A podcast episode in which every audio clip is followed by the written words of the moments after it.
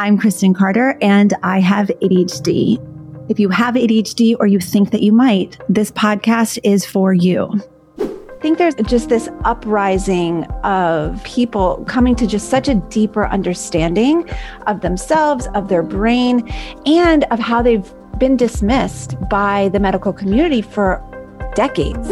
I'm obsessed with helping other ADHD adults figure out how to understand their diagnosis, accept themselves, and do their best to thrive in this chaotic world. And by the way, this is the most treatable disorder in psychiatry. I've been in the ADHD field for a decade and I've been coaching ADHDers exclusively for four and a half years. I've interviewed so many experts and most of the authors of those ADHD books that are collecting dust on your shelf right now. The main emotional issue in ADHD is managing discomfort.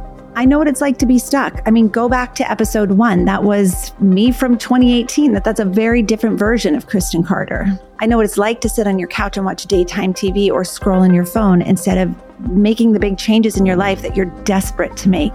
I know what it's like, and it doesn't have to stay that way. People with ADHD can do anything if they're passionate about what they do.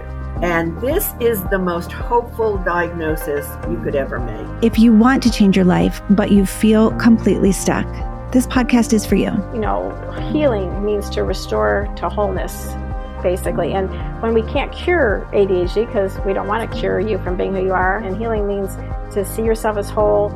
It's possible to actually enjoy your life with ADHD.